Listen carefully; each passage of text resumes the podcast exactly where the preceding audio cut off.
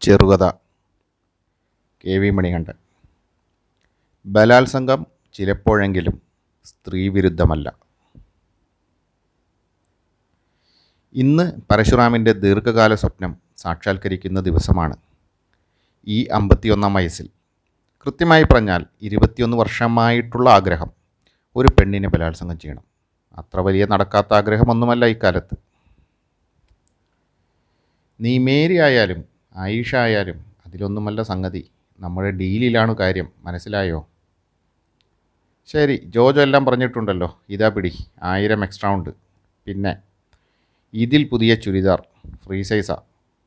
തുകയുടെ വലിപ്പത്തേക്കാൾ ഉപരി നോട്ടുകളുടെ എണ്ണമാണ് സംതൃപ്തി നൽകുക എന്നറിയാവുന്ന അയാൾ നൂറിന്റെ റബ്ബർ ബാൻഡ് ഇട്ട് ചുരുട്ടിയ കെട്ടാണ് നൽകിയത്. മേരി തുക എണ്ണി നോക്കി തൃപ്തിപ്പെട്ടു.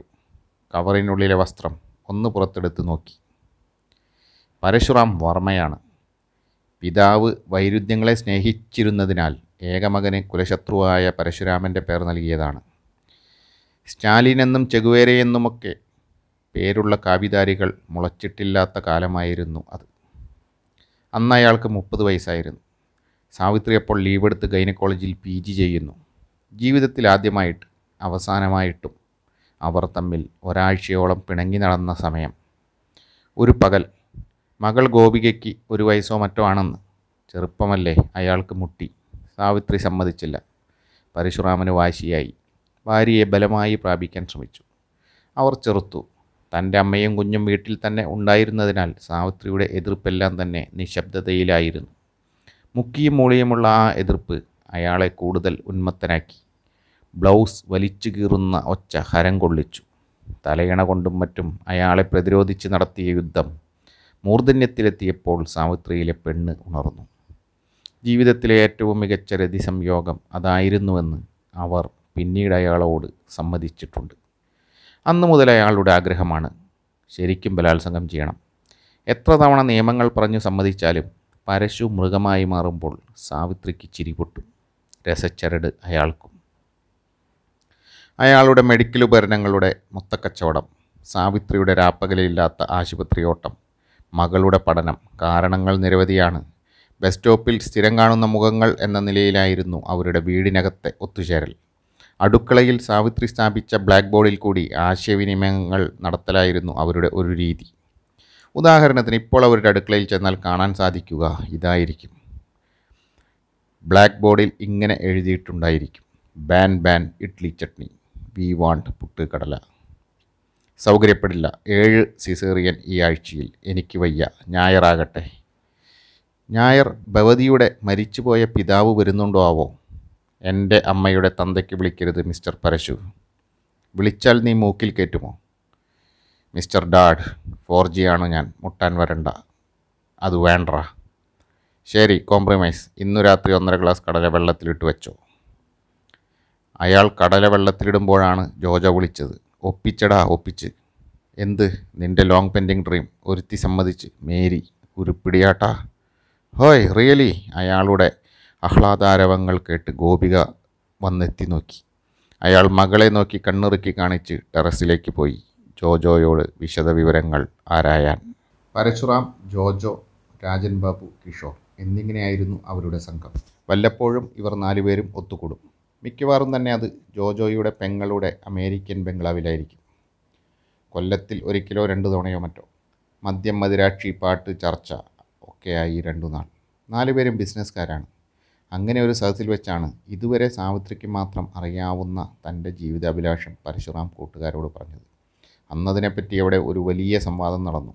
എന്തൊക്കെ പറഞ്ഞാലും ബലാത്സംഗം ക്ലൈമാക്സിൽ പെണ്ണ് ആസ്വദിക്കുമെന്ന കാര്യത്തിൽ അവർ എല്ലാവരും യോജിച്ചു.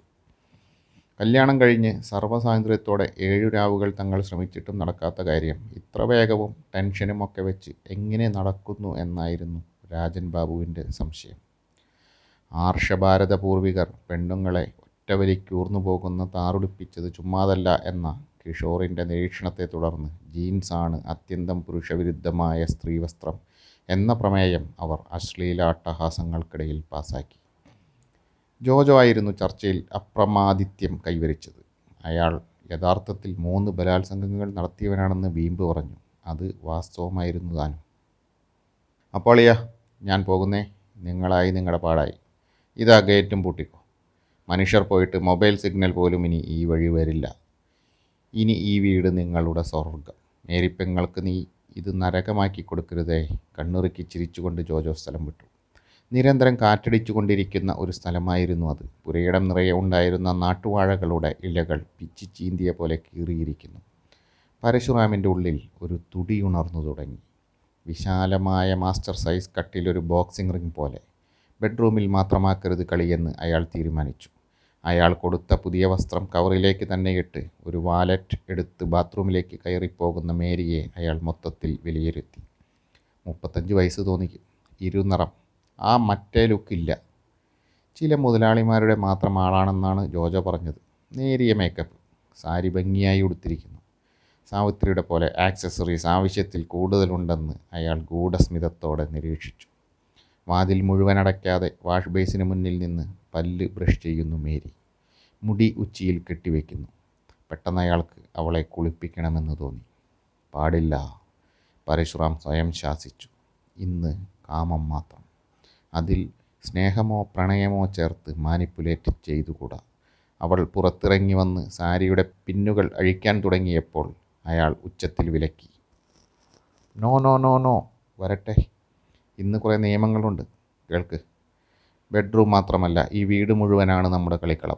നീ ഇവിടെ ട്രാപ്പ് ചെയ്യപ്പെട്ട് എത്തിപ്പെട്ട ഒരു ടീനേജുകാരി. നിനക്കോടാം ഭയന്നോടാം കാറിക്കരയാം കെഞ്ചാം. എന്റെ കാൽ പിടിക്കാം. നിന്നെ എന്തു ചെയ്താലും ഞാൻ കീഴടക്കും. അവസാനം വരെ നീ എതിർത്തുകൊണ്ടേയിരിക്കണം. മേരി കേട്ടു നിന്നു. ഇടയ്ക്ക് ചോദിച്ചു അടിക്കാനൊന്നും പറ്റത്തില്ല. ഇല്ല അതൊന്നും പേടിക്കണ്ട. പക്ഷേ ഇച്ചിരി വേദനയൊക്കെ എടുത്തെന്ന് വരും. നിനക്കും അവകാശമുണ്ട്. എന്നെ തിരിച്ചെന്തും ചെയ്യാം.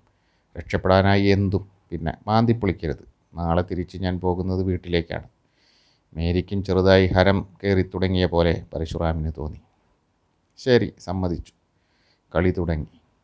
തുടക്കം രണ്ടു തവണ മുഖത്ത് ക്രൗര്യം വരാൻ ബുദ്ധിമുട്ടായതിനാൽ വരട്ടെ വരട്ടെ എന്ന് പറഞ്ഞ് പരശുറാം സുല്ലു പറഞ്ഞു. ശരിയാവില്ല എന്ന് വരെ അയാൾക്ക് തോന്നി. പിന്നെ അപ്രതീക്ഷിതമായി അയാൾ മേരിയെ പിടിച്ചൊരു തള്ളു തള്ളി. ഒട്ടും പ്രതീക്ഷിക്കാതെ നിന്നതിനാൽ അവൾ ചുമരിൽ പുറം ഇടിച്ച് ഇഴുകിയിരുന്നു പോയി. അവിടെ ഇരുന്ന് അയാളെ ദേഷ്യത്തിൽ നോക്കി മേരി. എന്താടി തുറിച്ചു നോക്കുന്ന വേശിയെ? നാടകത്തിൽ അഭിനയിക്കുകയാണെന്ന് തോന്നുമാറ് അയാൾ അവൾക്ക് നേരെ നടന്നടുത്തു. അവളുടെ മുടിയിൽ കുത്തിപ്പിടിച്ച് പൊക്കി. മേരിക്ക് ശരിക്കും വേദനിച്ചു. എന്താടി ഇഷ്ടായില്ലേ? വിക്ക നടക്കണ തേവിടിശി. കഴുത്തിൽ പിടിമുറുക്കി അയാൾ അവളുടെ ചുണ്ടുകൾ വായ്ക്കുള്ളിലാക്കി. അവൾ തല അങ്ങോട്ടും ഇങ്ങോട്ടും വെട്ടിച്ച് എതിർത്തു. എങ്ങനെയോ കുതറി മേരി ഓടിയകലാൻ ശ്രമിച്ചപ്പോൾ അയാൾക്ക് സാരിയുടെ വാലിൽ പിടികിട്ടി. പിന്നുകൾ പൊട്ടിത്തുറന്ന് അവളുടെ തോൾ മുറിഞ്ഞു. അയാൾ അവളെ സാരിയിൽ പമ്പരം പോലെ കറക്കി. അയാൾ ഹ ഹ ഹ ഹ എന്ന് ചിരിക്കുന്നുണ്ടായിരുന്നു. അടിപ്പാവാടയും ബ്ലൗസും മാത്രമായി പകപ്പോടെ മേരി വാതിലിനു നേരെ നോക്കിയപ്പോൾ അയാൾ ഒറ്റ കുതുക്കി വാതിലിന് മുന്നിൽ കൈ നിവർത്തി നിന്നു. ഓടുമോ? എവിടെ വരെ? കാണട്ടെ. ദൈവം തമ്പുരാൻ പോലും വരില്ല ഇന്ന് നിന്നെ രക്ഷിക്കാൻ.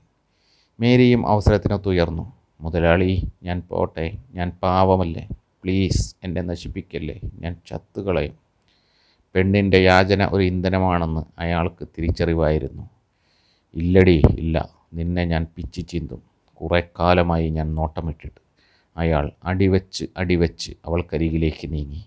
വേണ്ട വേണ്ട എന്ന് അവൾ ദുർബലമായി കെഞ്ചി. പെട്ടെന്ന് കിട്ടിയ ഒരവസരത്തിൽ മേരി ഒന്ന് കുനിഞ്ഞ് അയാളുടെ കൈകൾക്കടിയിലൂടെ പുറത്തേക്ക് പാഞ്ഞു. കളിയുടെ രസച്ചരടിൽ ഊഞ്ഞാലാടിക്കൊണ്ട് അയാൾ പുറകെയും രണ്ടു തവണ മേരി അയാളെ വെട്ടിച്ച് മിടുക്കോടെ രക്ഷപ്പെട്ടു. പല മുറികളിൽ അവൾ ഓടിക്കയറി അയാൾ പിറകെയും. ഇതിനിടയിൽ എപ്പോഴോ അയാൾ തന്റെ ഷർട്ടിന്റെ ബട്ടണുകൾ അഴിച്ചിരുന്നു. ആ വലിയ വീടിന്റെ ഉള്ളറകളിലെല്ലാം അവർ കള്ളനും പോലീസും കളി നടത്തി അയാളെ കിതയ്ക്കാൻ ആരംഭിച്ചിരുന്നു. അടുത്തെത്തിയാൽ മേരി പെട്ടെന്ന് നിന്ന് അയാളെ തള്ളിയിട്ട് വീണ്ടും ഓടും. ഓട്ടം മതി എന്ന് അയാൾക്ക് പറയണമെന്നുണ്ടായിരുന്നു. ആൺധാർഷ്ട്യമോ കളിയിലെ നിയമങ്ങൾ മാറുന്നതിലെ ജാള്യതയോ അയാളെ വിലക്കി. കയ്യിൽ കിട്ടുമ്പോൾ ഇതിനെല്ലാം പകരം വീട്ടും എന്ന് ആർത്തുകൊണ്ട് അറിയാവുന്ന ശാപവാക്കുകൾ ഉറക്കെ വിളിച്ചുകൊണ്ട് അയാൾ കളി തുടർന്നു. ഒടുവിൽ രണ്ടാം നിലയിലേക്കുള്ള കോണിപ്പടിയിൽ വെച്ച് അയാൾക്ക് അവളുടെ അടിപ്പാവാടയിൽ പിടുത്തം കിട്ടി. രണ്ടുപേരും കെട്ടിമറിഞ്ഞു വീണു. എന്നെ വിട് അവൾ അലറി. വിടാനല്ല ഇത്ര നേരം ഓടിയത് അയാൾ കിതച്ചുകൊണ്ട് പറഞ്ഞു. കുതറി അവൾ എണീറ്റപ്പോൾ അടിപ്പാവാട ഓർന്നു വീണു. അത് ശ്രദ്ധിക്കാതെ ഓടാൻ ശ്രമിച്ച മേരി തലകുത്തിയെന്നോണം അയാളിലേക്ക് വീണു. ഒറ്റവലിക്ക് അവളുടെ ബ്ലൗസ് അയാൾ കീറി. എത്രയോ പേരുടെ മുന്നിൽ ഇങ്ങനെ ലജ്ജയേതുമില്ലാതെ നിന്നിട്ടുണ്ടെങ്കിലും ഇപ്പോൾ അടിവസ്ത്രം മാത്രമിട്ടുള്ള നിൽപ്പിൽ മേരിക്ക് വ്യസനം തോന്നി. ഭ്രാന്ത് പിടിച്ച പോലെ എന്താണ് എന്തിനാണ് എന്ന് അവൾക്ക് പോലും അറിയാത്ത പോലെ മേരി അയാളുടെ ഷർട്ടും മുണ്ടും വലിച്ചൂരി. കിതപ്പിനിടയിലും അയാൾ അവളെ ഒതുക്കിയെടുക്കാൻ ശ്രമിച്ചു. മേരിയുടെ ശരീരം വഴങ്ങാതെ കരയിലിട്ട മീൻ കണക്കെ പിടഞ്ഞു.